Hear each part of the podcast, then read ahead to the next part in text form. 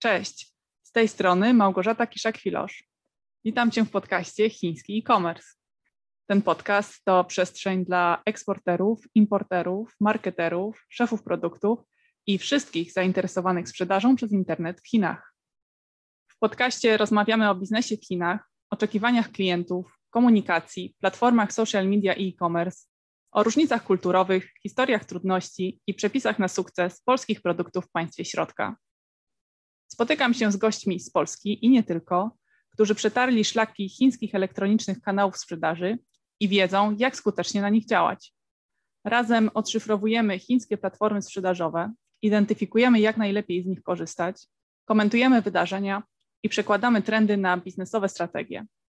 Idea jest taka, by była to solidna dawka aktualnej wiedzy o chińskim e-commerce. Bardzo się cieszę, że już w pierwszym odcinku moim gościem jest Aleksander Ciepiela, założyciel Ponte Limited. Aleksander od 8 lat mieszka w Azji. Z sukcesem prowadzi dla wielu polskich firm import i eksport marek kosmetycznych i nie tylko. Biznes w Hongkongu i Chinach nie ma dla Aleksandra tajemnic. Aleksander jest jednym ze specjalistów cross-border e-commerce oraz zapalonym surferem. Aleksandrze, bardzo Ci dziękuję za przyjęcie zaproszenia do podcastu. Bardzo dziękuję za zaproszenie, bardzo mi miło. Bardzo się cieszę, że mogę uczestniczyć w tym przedsięwzięciu. Aleksandrze, krótko Ciebie przedstawiłam, natomiast czy Ty chciałbyś opowiedzieć więcej słuchaczom o sobie?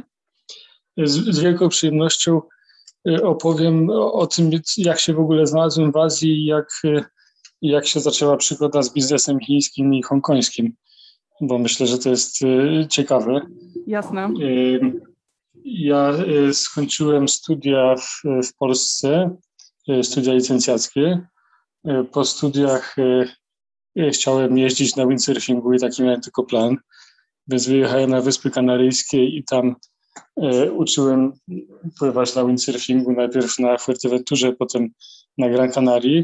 Zresztą mieszkałem w, w najsłynniejszym spocie na, na, na falę w Europie.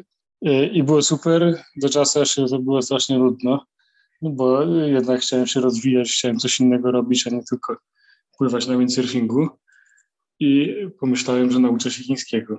I pojechałem do, y, do Chin po pół roku mieszkania na Wyspach Kanaryjskich. Wylądowałem w mieście Kunming, w samym środku y, prowincji Yunnan, o której nigdy nie słyszałem wcześniej y, nic. Nawet pamiętam, jak sprawdzałem, y, ile, ile mieszkańców ma miasto Kunming i, i nie mogłem znaleźć informacji w internecie, czy to jest milion osób, czy to jest 8 milionów. A to takie małe miasteczko chińskie. I, i tam, tam wylądowałem, tam uczyłem się chińskiego, uczyłem się przez pół roku i już nie chciałem wracać. I pomyślałem, że, że zrobię e, studia magisterskie jeszcze w Chinach. Zaaplikowałem na Hong Kong University. Dostałem się, musiałem tam nawet się trochę zapożyczyć, żeby, żeby tam studiować i wyjechałem do Hongkongu. I tak się zaczęło. Plan był taki, że miałem tam posiedzieć jeszcze rok, zrobić magisterkę i wracać do Polski. I to było 8 lat temu. Super. I jesteśmy dzisiaj, kiedy zajmujesz się importem, eksportem i cross-border e-commerce. Jakbyś mógł powiedzieć na początek słuchaczom, z jakimi branżami pracujesz? Może zdradzisz parę marek, z którymi pracowałeś i pracujesz? Mhm. Y, pracuję y, od samego początku, jak, jak kończyłem studia w Hongkongu, zacząłem pracować właśnie nad wtedy nowym zupełnie projektem cross-border e-commerce czyli sprzedaż e, zagranicznych produktów e, do Chin e, przez chińskie platformy, ale z uproszczoną odprawą celną i, i odprawą, to jest odprawa na paczki. I, I tam był jeszcze na ten czas w ogóle zniesiony podatek, w ogóle nie było VAT-u, nie trzeba było płacić cła i wszyscy się na to rzucili łącznie z nami, żeby tam coś zacząć sprzedawać. I tak, się, tak się zaczęło i cały czas y, w tym y, tkwię, tylko w trochę innym układzie, ale y, zajmujemy się głównie teraz sprzedażą marek kosmetycznych przez właśnie przez internet, przez cross-border e-commerce do Chin. i, i importujemy też różne produkty z Chin do Polski i tam wspieramy, pomagamy różnym firmom. No i całkiem, całkiem fajnie to wychodzi. Zaczynało się, zaczynało się od tego, że ten, ten handel kosmetykami był zupełnie niepoukładany, a wręcz można powiedzieć, że był nielegalny w Chinach. I, I moi klienci na samym początku w Hongkongu to byli, można powiedzieć, przemytnicy, tylko nie, nie, nie narkotyków, ani, ani żadnych, ani broni, ale, ale podkładu do twarzy. I, i tak, się, tak się zaczynało. Teraz to jest znacznie bardziej poukładane i, i teraz roz, rozmawiamy, pracujemy bezpośrednio z, z dużymi markami, które sprzedajemy tam tam wspólnie w, już na miejscu w Chinach. Okej. Okay. Jako, że pracujesz z, zarówno w obszarze importu i eksportu, to importerzy, eksporterzy, zostańcie z nami do końca. Jeżeli chodzi o cross-border e-commerce, wyjaśniłeś już trochę słuchaczom, na czym to polega. Powiedz, mhm. E, jak to wyglądało przez, e, wcześniej, to znaczy jaką przestrzeń rynkową gospodaruje cross-border e-commerce? E, to jest tak, że to zaczę, zaczęło się w 2015 roku, wtedy jak my, my zaczynaliśmy też z tym działać i to była taka furtka dla wszystkiego. I to była furtka, która została otwarta na próbę najpierw tam w, w Szanghaju i w Kantonie i, i mogliśmy sprzedawać tam wszystko i próbowaliśmy sprzedawać wszystko. Zaczynaliśmy od żywności i kosmetyków. I to się, to się zaczęło, my zaczęliśmy z tym pracować. Wtedy y, zacząłem pracować z chińskim inwestorem z Hongkongu, y, który y, zainwestował w zbudowanie takiego połączenia przez Hongkong, Polska, Hongkong, Chiny, żeby sprzedawać produkty zagraniczne przez kanały poczty chińskiej. I tam nasze pierwsze, pierwsze produkty to były to były, nawet nie wiem, nawet rajstopy z Polski wysyłaliśmy. Bardzo, bardzo różne rzeczy. Jedzenie, rajstopy, kosmetyki. E, I, I zaczęliśmy to robić, zaczynało to wychodzić już. E, to było strasznie skomplikowane, bo musieliśmy po drodze podłączyć się do systemu celnego chińskiego. I to była zupełna nowość, nikt nie, nie, nie wiedział tak naprawdę, jak to, jak to ugryźć. I w momencie, jak to się zaczęło e, rozwijać, chiński, chiński rząd zauważył, że y, zaczyna uciekać im kasa z podatku i y, z dnia na dzień nam ucięli cały biznes. I wtedy firma z, z, tego, tego inwestora, z którą pracowałem, praktycznie zbankrutowała. Tam bank odmówił finansowania i, i ja zostałem na totalnym lodzie. Więc tak zaczęła się przygoda Ponte Limited i moja własna firma. Jakby nie, nie, trochę z chęci, a trochę z przymusu, e, z, z trudnej sytuacji. Powiedz, na jakich platformach rozwinąłeś swoją działalność? W Europie jest znanych parę, parę haseł, ale tak naprawdę jakie platformy socialowe i komersowe działają z Twojego punktu widzenia? To jest tak, że jak, jak zaczynaliśmy jak, jak zaczęliśmy pracę przez, e, z tym z cross-border e-commerce, później ten cały biznes upadł, założyłem Ponte Limity, zaczęliśmy e, handlować kosmetykami. I było tak, że e, ten handel kosmetykami robiliśmy tak, że, że, że sprzedawaliśmy te kosmetyki do Hongkongu, Chińczycy później to, to sobie jakoś tam transportowali do Chin i sprzedawali je po prostu przez prywatne konta na platformie Taobao. Platforma Taobao to jest coś w rodzaju naszego Allegro, tylko sprzedają tam głównie właśnie prywatne osoby, a nie firmy.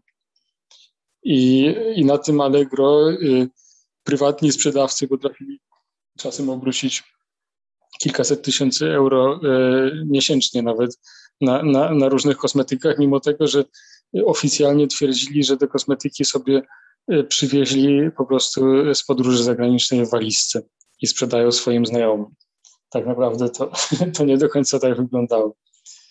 E, I ten, ten platforma Taobao należy do, e, do grupy e, Alibaba i to jest największa platforma właśnie takiej sprzedaży personalnej w Chinach. I później znowu rząd chiński zauważył, że uciekają im podatki i, i że to, że zamknęli ten kanał cross-border e-commerce nie przyniosło skutku. I znowu z dnia na dzień zablokowali sprzedaż przez personalne konta kosmetyków.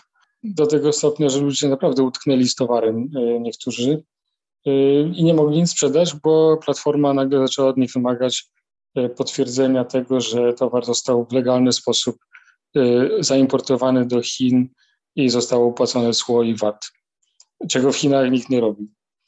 E, do tej pory zresztą czasem nie robił. I e, wtedy e, znowu pojawiła się furtka otwarta przez chiński rząd, czyli to, że można znowu było sprzedawać przez, przez te kanały cross-border e-commerce. I ten kanał cross-border e-commerce został później owładnięty znowu przez Alibabę, tylko przez inną platformę, która została stworzona specjalnie pod, to, e, pod, ten, pod ten kanał i to się nazywa Timor Global. Timor Global, e, czy w ogóle Timor różni się od platformy Taobao, czyli tej, tej platformy personalnej, tym, że są sprzedawane tam głównie marki i, i to marki same bezpośrednio sprzedają i dystrybuują swoje produkty tam, tam w Chinach i e, jest Timol, timol.com, czyli platforma, która jest dla lokalnych marek chińskich lub dla produktów, które w legalny sposób zostały zaimportowane do Chin i dystrybutorzy je sprzedają, a timol.hongkong, czyli Timol Global, to jest platforma, która, e, która sprzedaje marki zagraniczne bezpośrednio od, e, od marek z zagranicy przez właśnie ten kanał cross-border e-commerce. Mhm. W tym podstawowym biznesie Y, Alibaby i, i Timola się dużo, dużo od samego początku y, pozmieniało, bo okay. tam było, powstało kilka y, platform, na przykład była, jest vip.com, jest, była koala.com, koala została kupiona przez, przez Alibabę. I, i, i jest Timol i Timol jakby skupia w tej chwili prawie wszystko i jest tak, że oni nawet poprzejmowali e, platformy, które należą do, do znaczy służą do, do sprzedaży przez blogerki. Że na przykład e, to, to do tego stopnia jest skonsolidowany jakby w jednym rynku Alibaby, e, sprzedaż przez cross-border e-commerce, że żeby robić promocję w internecie przez blogerki, to trzeba działać z Alibabą że, że jakby ominięcie Alibaby staje się w Chinach coraz, coraz trudniejsze i od samego początku w sumie oni pracują na to, żeby, żeby skonsolidować właśnie y, ten rynek cross-border e-commerce. A jeszcze powiem parę słów na temat tego w ogóle, co się wydarzyło y, w dystrybucji na samym początku, bo jak, jak Chiny y, zakazały sprzedaży przez te platformy personalne, na, przez sklepy personalne na Taobao, to cała masa chińskich dystrybutorów rzuciła się na y, marki zagraniczne, y, żeby, żeby je promować, żeby samemu je sprzedawać przez kanały cross-border e-commerce. I to jest moment, w którym zaczęły też się pojawiać w Chinach polskie marki, bo Chińczycy zaczęli w panice szukać czegoś, co mogą sprzedawać. Bo nagle to jest tak, że, że, że ludzie nawet mieli poznałem takich ludzi, co mieli sklepy, bardzo drogie sklepy tuż przy granicy chińskiej.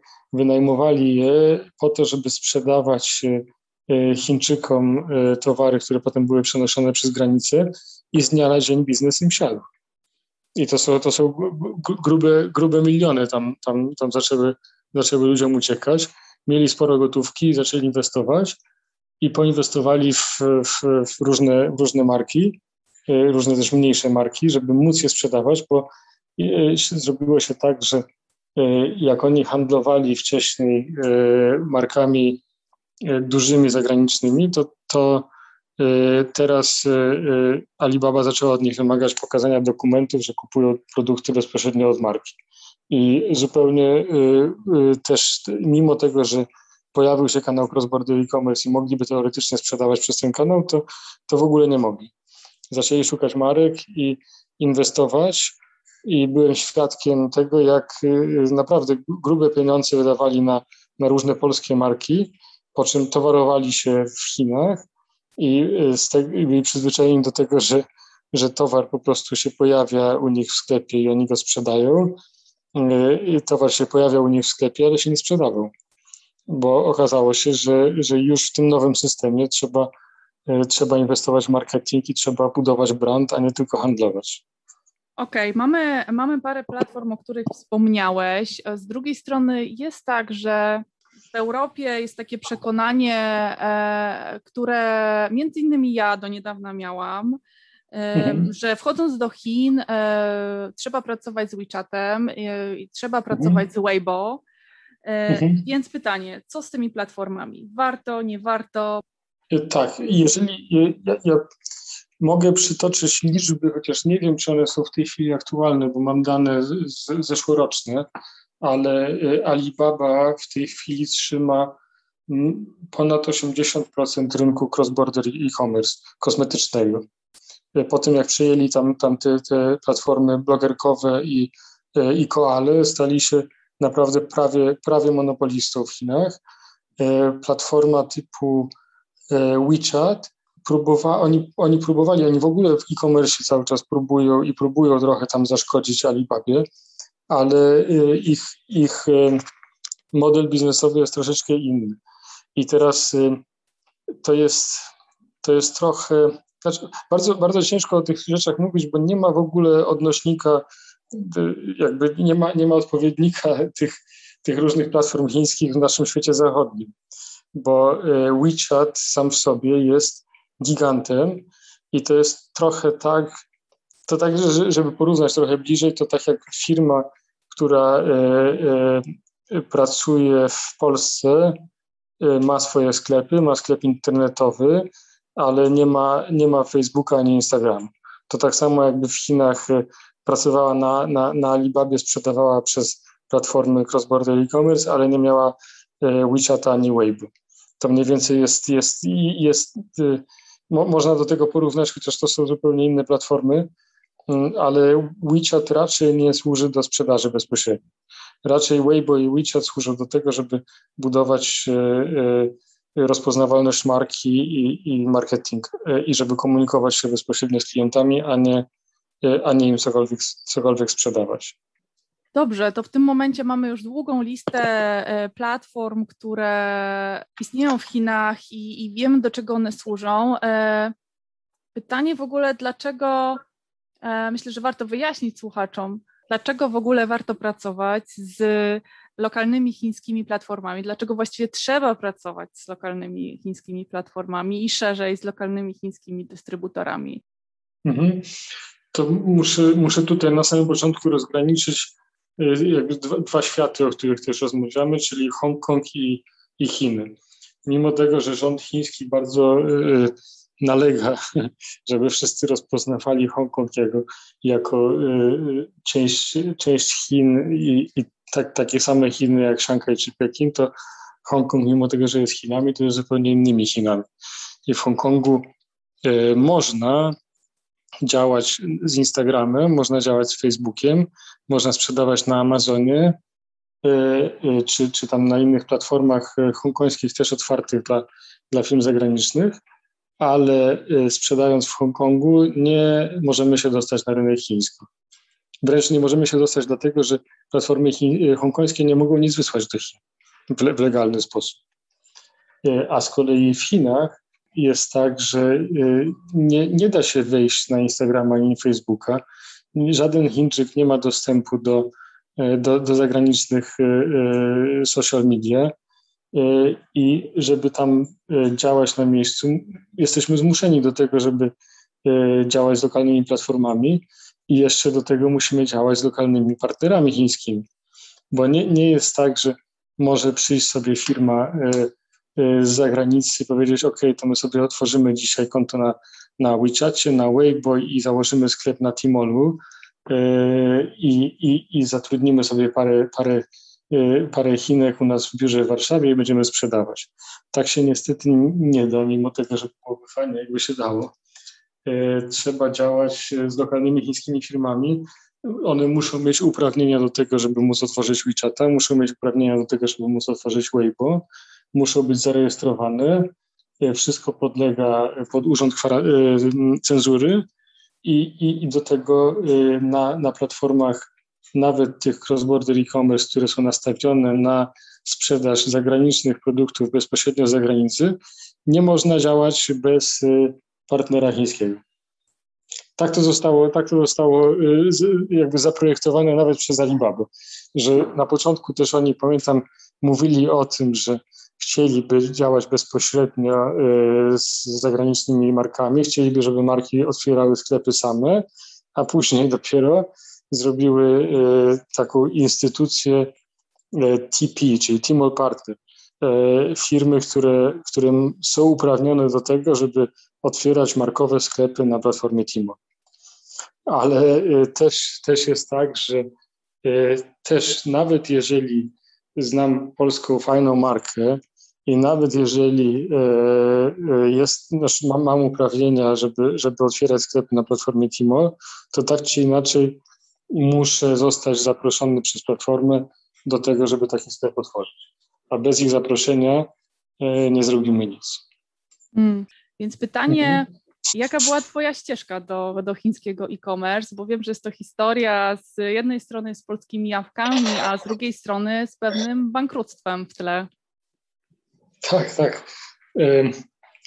To jest długa historia, ale, ale postaram się powiedzieć najciekawsze fragmenty tego, tego, te, tych, tych przygód, które przeżyłem tam w Hongkongu i w Chinach. Bo Chiny są strasznie trudne i cokolwiek, cokolwiek sprzedawanie czegokolwiek Chińczykom jest y, trudne.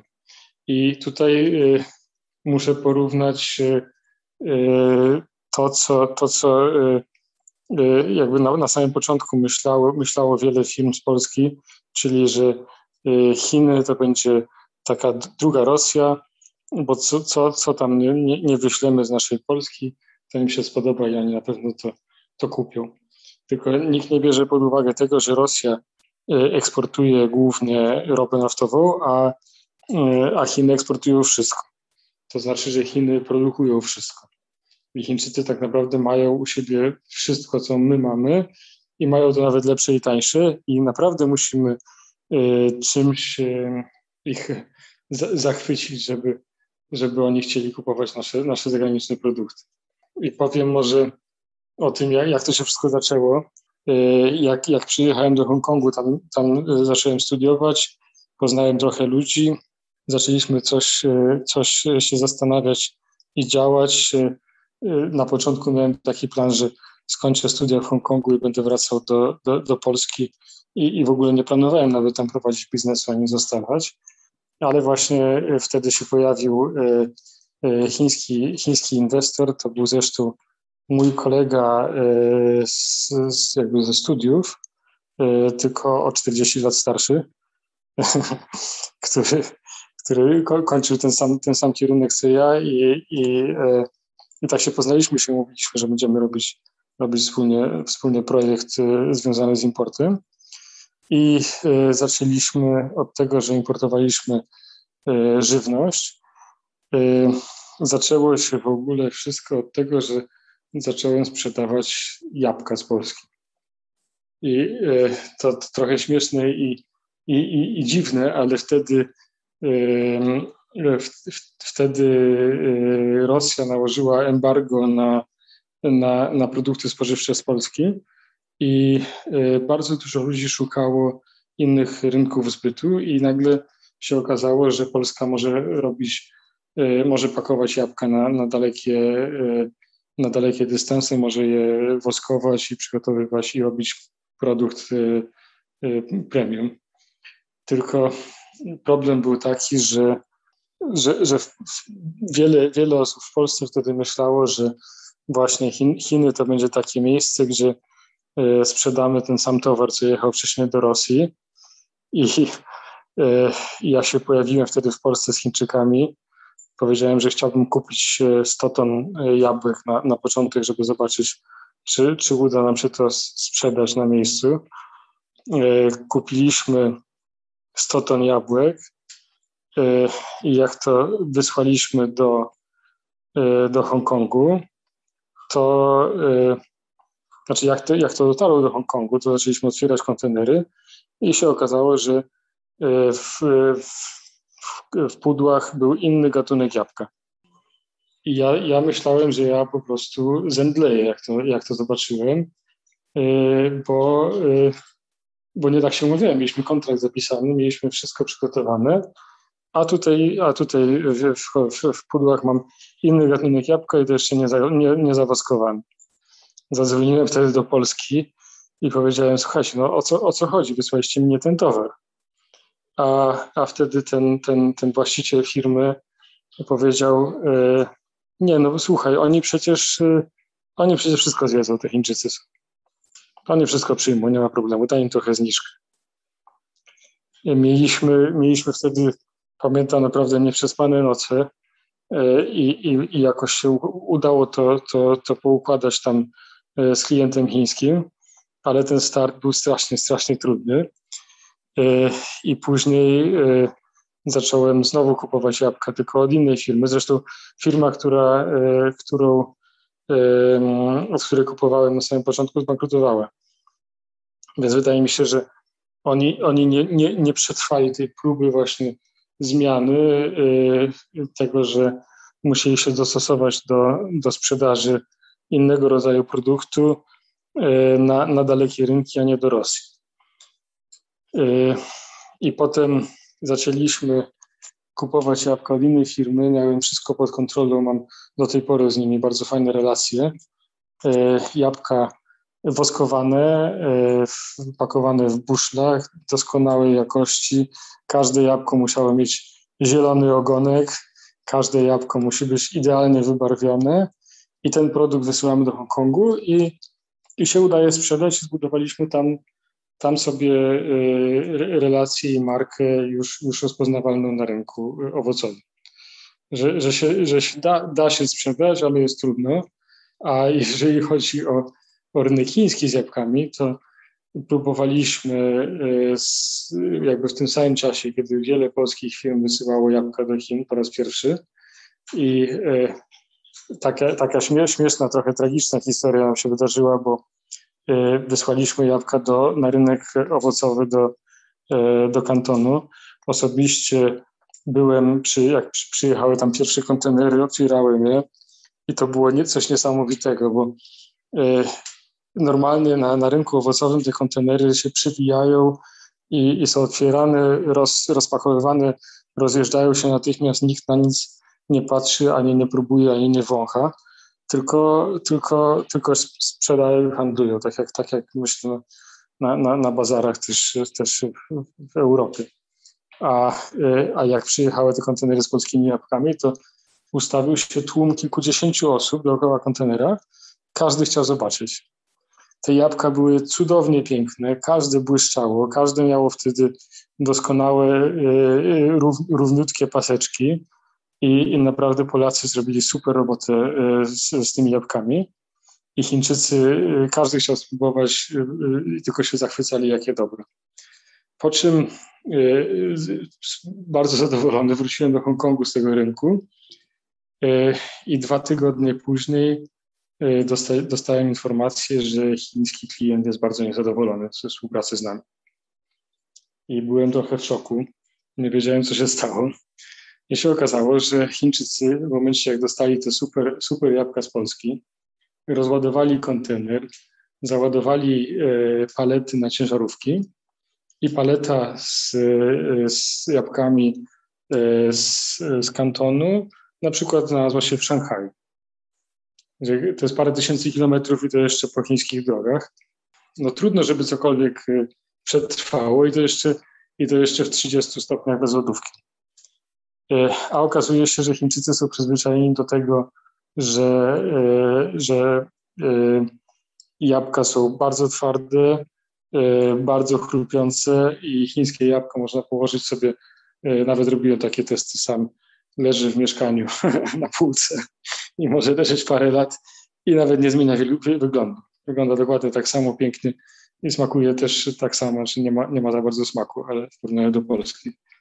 Ale, ale przynajmniej się da zjeść. A, a polskie jabłka zamieniły się niestety w dżem. I, ym, No i to była nasza duża taka porażka, można powiedzieć, jeżeli chodzi o Chiny. Okazało się, że tak jak w Hongkongu sobie potrafimy poradzić, bo rynek jest malutki i kontener, który przyjeżdża w ciągu dwóch, trzech dni jest, jest, jest, jest skonsumowany, e, to, to w Chinach sobie przez to, że, że są bardzo duże dystanse i, i nie ma y, zimnej logistyki, nie ma, nie ma lodówek, nie ma samochodów lodówek, y, to, y, to, to niestety przegraliśmy tam i, i ponieśliśmy porażkę. Wspólnie z wieloma polskimi firmami, które wtedy próbowały też wysyłać jabłka. I, i do, tego, do tego stopnia, że po tym jak prezydent Chin w Polsce podpisywał, podpisywał umowę, że będą importować polskie jabłka, to rok, rok, już nie pamiętam, czy to było rok, czy dwa lata później, Chińczycy nagle powiedzieli, że, że, że, że jabłek z, z pestycydami z Europy nie będą używać i wpisali na listę zakazanych pestycydów najpopularniejsze pestycydy używane w Polsce. Więc wycięło to, wycięło to z eksportu 90% upraw. I taka, taka była historia z jabłkami. Więc ta, takie są Chiny, tak trudne są Chiny, nawet jeżeli chodzi o tak, tak jakby, może nie, nie można powiedzieć prosty produkt, ale, ale prosty handel owocowy.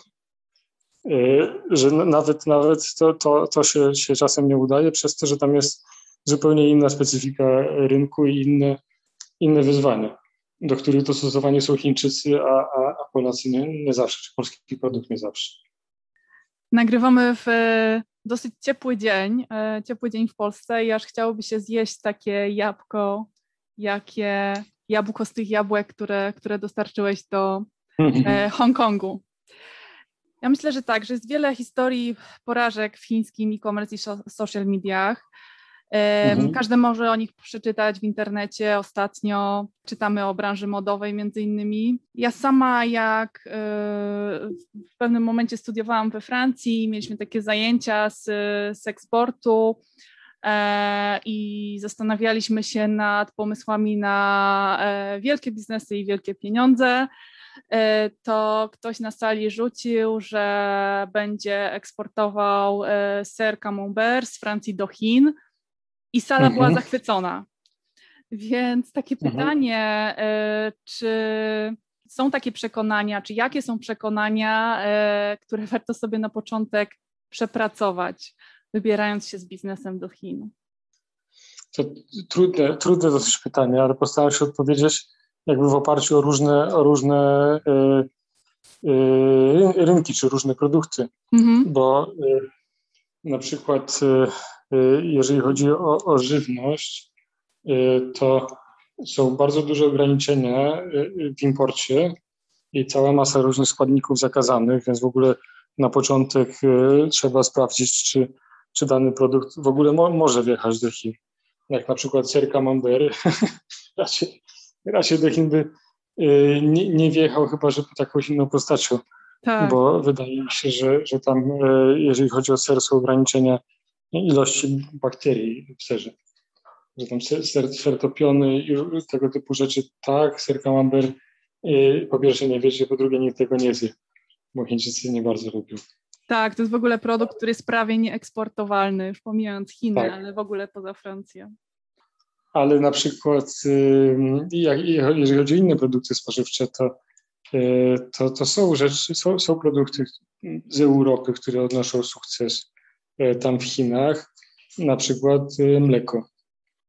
Mleko się sprzedaje super i mleko UHT z, z Niemiec, z Polski, z Francji jest, jest w każdym supermarkecie na półce.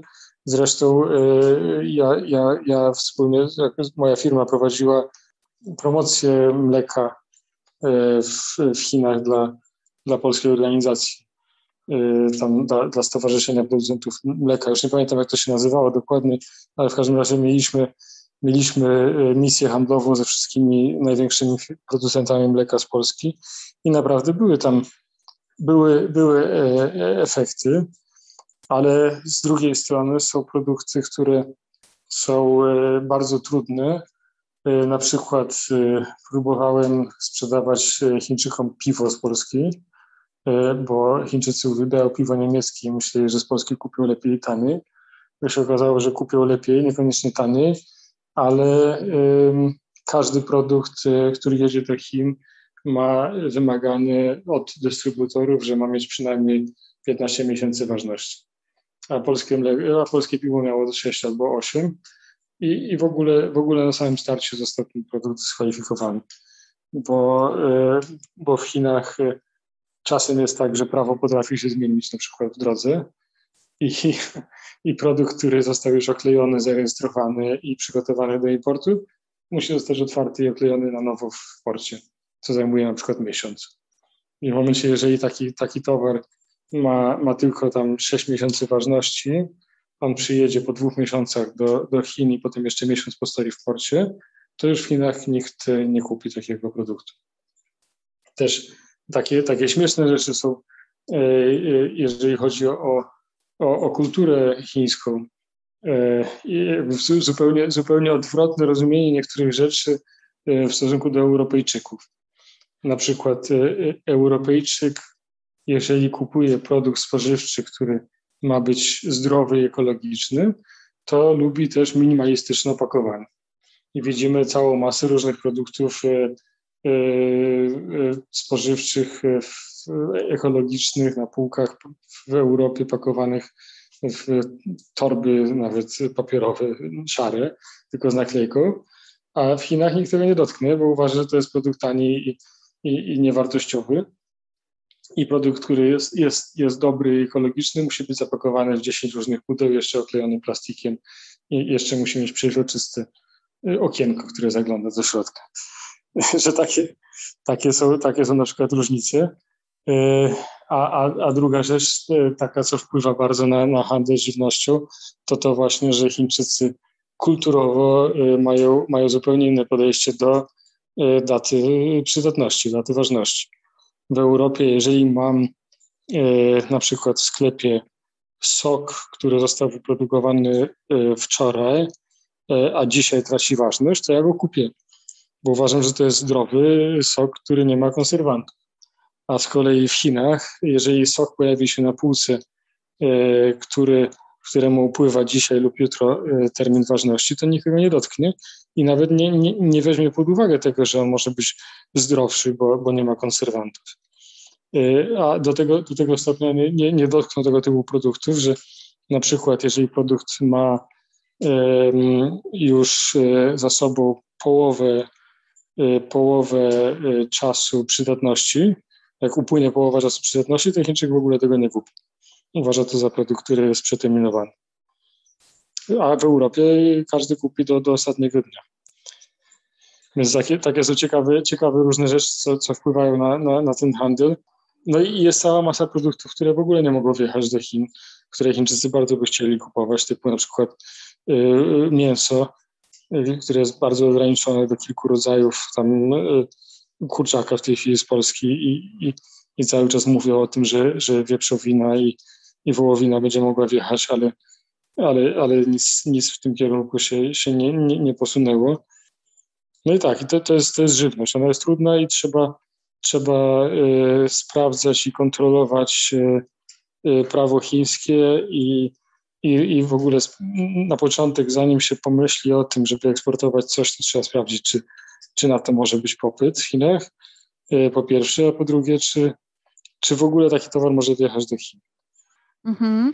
A od strony social mediów i e, platform e-commerce'owych, czy spotkałeś się z podejściami i przekonaniami, być może oczekiwaniami klientów co do tego, jak ich towar będzie sprzedawany w Chinach, które się nie mhm. sprawdziły?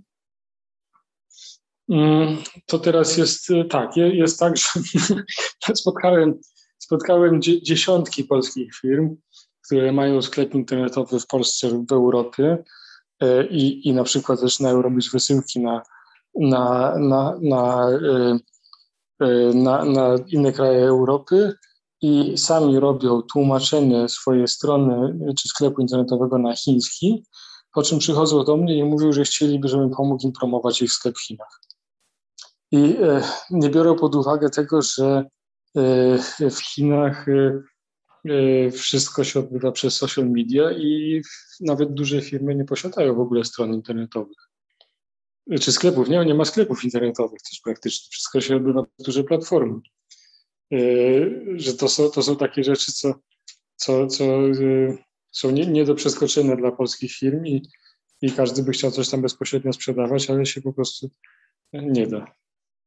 W tym momencie kończymy pierwszą część naszej rozmowy. Zapraszam do wysłuchania drugiej części, gdzie omawiamy, jakie cechy produktu zwiększają szanse na sukces w Chinach, czego Chińczycy oczekują od zagranicznych produktów. Mówimy o platformie Pinduoduo, o eksporcie do Chin krok po kroku, promocji i sprzedaży, w tym pracy z blogerkami, platformami socialowymi i e-commerce, o zabezpieczeniach przed kupionymi lajkami i followersami, Omawiamy trendy oraz jak na nie odpowiedzieć, tym zmiany regulacyjne dotyczące kosmetyków, kierunki rozwoju platform e-commerce w Chinach, eksport z Chin do Polski, nisze i strategie w tym obszarze. Zapraszam.